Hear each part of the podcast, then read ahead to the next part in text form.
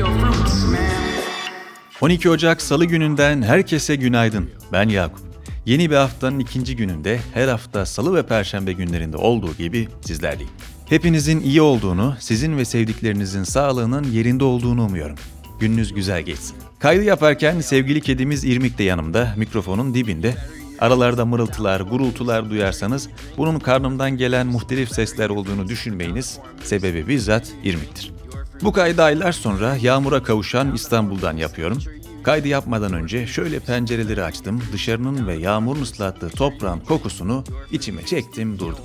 İnsana yaşadığını hissettiren biraz da bunlar değil mi? 2020 bir hayli kurak bir yıldı. Bu yağmurlar biraz da bu yüzden sevindirici. Umarım yağmurdan sonra bir de kar görürüz İstanbul'da. Malumunuz son yıllarda buraya yağan kara kar demeye bin şahit ister. Havalardan bu kadar bahsetmişken bugünün tahmini hava durumuna da şöyle bir bakalım isterim. Ülkemizin kuzey ve iç kesimlerinin çok bulutlu, Marmara, Kuzey Ege kıyıları ve Batı Karadeniz'le Rize ve Artvin çevrelerinin aralıklı yağmur ve sağanak yağışlı, İç Anadolu'nun orta kesimlerinde hafif sağanak yağışlar bekleniyor. Sabah ve gece saatlerinde doğu kesimlerde buzlanma ve don, yer yer pus ve sis olayı da beklenenler arasında. Detaylara geçmeden önce şunu da hatırlatayım. Bugünün bülteni Insi Park'ın destekleriyle ulaşıyor sizlere.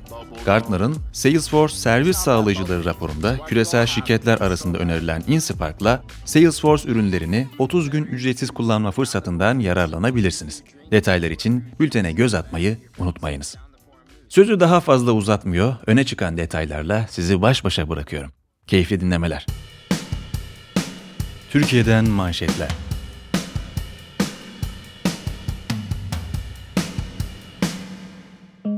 Türkiye İstatistik Kurumu tarafından açıklanan 2020 iş gücü istatistiklerine göre Türkiye genelinde 15 ve daha yukarı yaştakilerde işsiz sayısı 2020 yılı Ekim döneminde geçen yılın aynı dönemine göre 391 bin kişi azaldı. İşsizlik oranı 0,7 puanlık azalışla %12,7 seviyesinde gerçekleşirken aynı dönemde istihdam oranı 2,3 puanlık azalışla %43,6 olarak kaydedildi. Devrimci İşçi Sendikaları Konfederasyonu Araştırma Merkezi tarafından açıklanan verilerde ise geniş tanımlı işsiz sayısının 9,7 milyona yükseldiği, geniş tanımlı işsizlik oranının ise %27 olduğu belirtildi. Raporda ayrıca kadın iş gücünün %8, kadın istihdamının %6,3 azaldığı belirtildi. Gizlilik politikasında yaptığı güncellemeler tepki toplayan WhatsApp, ilgili güncellemenin Facebook'la veri paylaşımını değiştirmediğini, üçüncü şahısların WhatsApp ya da Facebook'un dahi fotoğraf, ses kaydı, video ya da mesaj içeriklerine erişemeyeceğini açıkladı.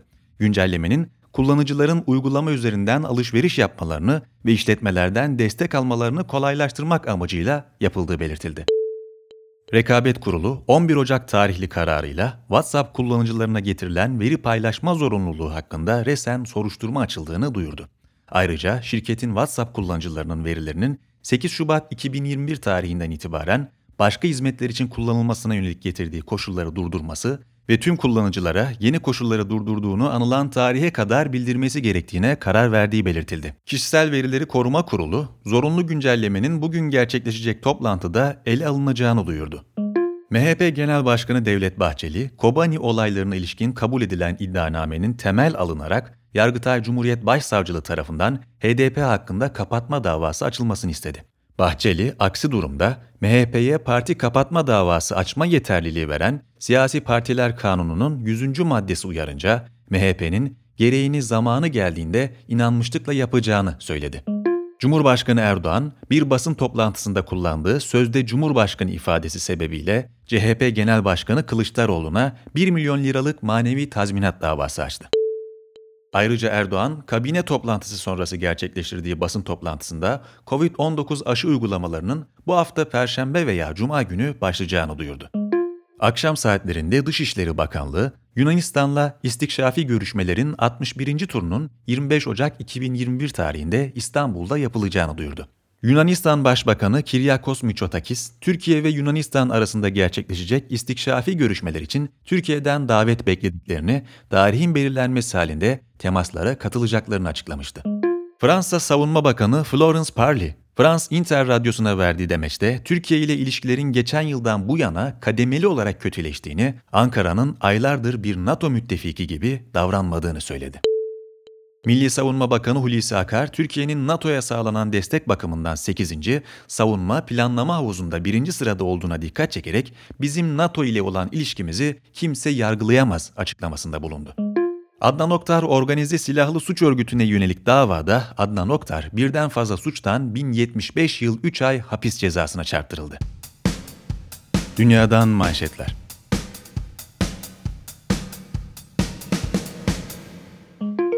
Rusya Devlet Başkanı Vladimir Putin, Azerbaycan Cumhurbaşkanı İlham Aliyev ve Ermenistan Başbakanı Nikol Paşinyan'ın Kremlin'deki görüşmesinde Dağlık Karabağ bölgesinde ekonomik bağlantıların inşa edilmesi ve altyapı ile ilgili projelerin geliştirilmesi konusundaki adımlara ilişkin ortak bir bildiri imzalandı. ABD Dışişleri Bakanı Mike Pompeo, Yemen'deki İran destekli silahlı grup Husilerin yabancı terörist organizasyon olarak değerlendirilmesi için kongreye başvuracaklarını açıkladı. Pompeo ayrıca Husilerin üç liderinin küresel terörist olarak değerlendirilmesini talep edeceğini ifade etti. Yemen hükümeti ABD'nin açıklamasını memnuniyetle karşılarken Husilerin siyasi lideri Muhammed Ali el-Husi karar sonrası yanıt verme haklarını saklı tuttuklarını belirterek Trump yönetimini terörizmle suçladı. ABD'de kongre binasının Başkan Trump destekçileri tarafından işgal edildiği ayaklanmanın ardından Donald Trump'ın ABD hükümetine karşı kasten şiddete teşvik suçundan görevden azlini öngören tasarı Temsilciler Meclisi'ne sunuldu.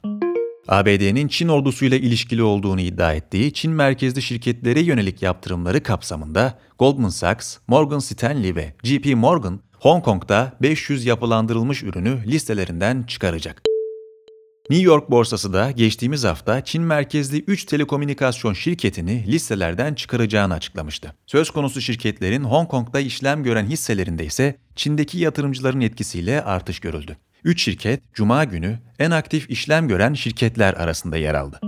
Endonezya %65,3 etkinlik oranı açıkladığı Sinovac aşısına acil kullanım onayı verdi. Aşılamanın 14 Ocak'ta başlaması planlanıyor. Öte yandan Pfizer-BioNTech 2021 için üretim hedeflerini 1,3 milyar dozdan 2 milyar doza çıkardı. Geçtiğimiz günlerde 40 bin doları aşarak rekor tazeleyen Bitcoin birim fiyatı haftaya %12'lik bir düşüşle başladı ve 6 Ocak'tan bu yana en düşük seviyesi olan 33.447 dolara dek geriledi. Birleşik Krallık'taki Finansal Yönetim Otoritesi, kripto para birimlerinin son derece yüksek seviyede risk içerdiğine dikkat çekti ve yatırımcıları tüm paralarını kaybetmeye hazırlıklı olmaları konusunda uyardı. Piyasalar ve ekonomi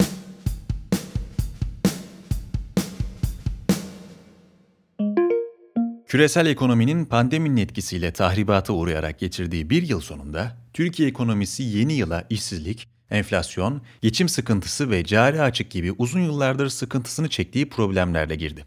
Kasım ayında gerçekleşen Hazine ve Maliye Bakanı ve Merkez Bankası Başkanı değişiklikleriyle yeni bir ekonomi dönemine giren Türkiye, yatırımcıları ülkeye çekmek için yeni reform paketleri hazırlığında.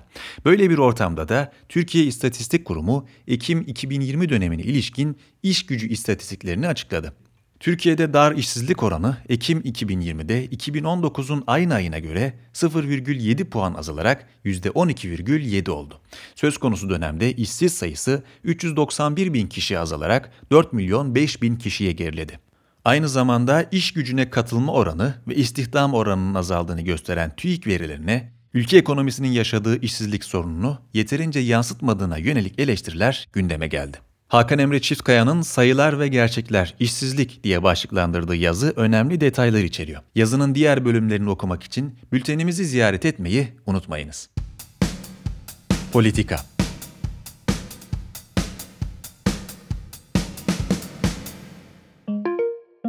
Amerika Birleşik Devletleri'nde 3 Kasım seçimlerinde başkanlığı kazanan Demokrat Partili Joe Biden'ın makama gelişinin resmen onaylanacağı 6 Ocak'taki kongre oturumu mevcut başkan Donald Trump'ın destekçileri tarafından basılmıştı. Başta darbe girişimi olarak adlandırılan, daha sonra ayaklanma tanımına daha uygun olduğu görülen kongre işgali, arkada biri polis, beş ölü ve tarihe geçecek fotoğraflar bırakmakla kalmadı.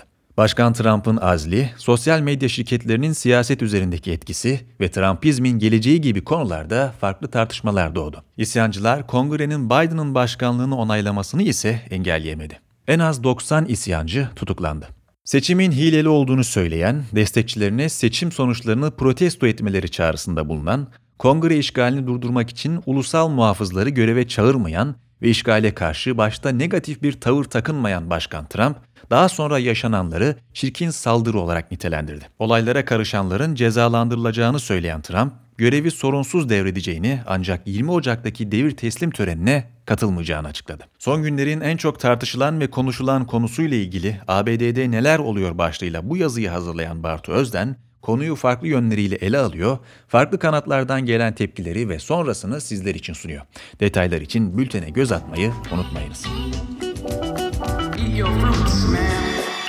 Bugün 12 Ocak Salı ve ben Yakup. Günün öne çıkan detaylarını Aposto 6.30 farkıyla dinlediniz. Perşembe günü yeniden görüşünceye dek esen kalın.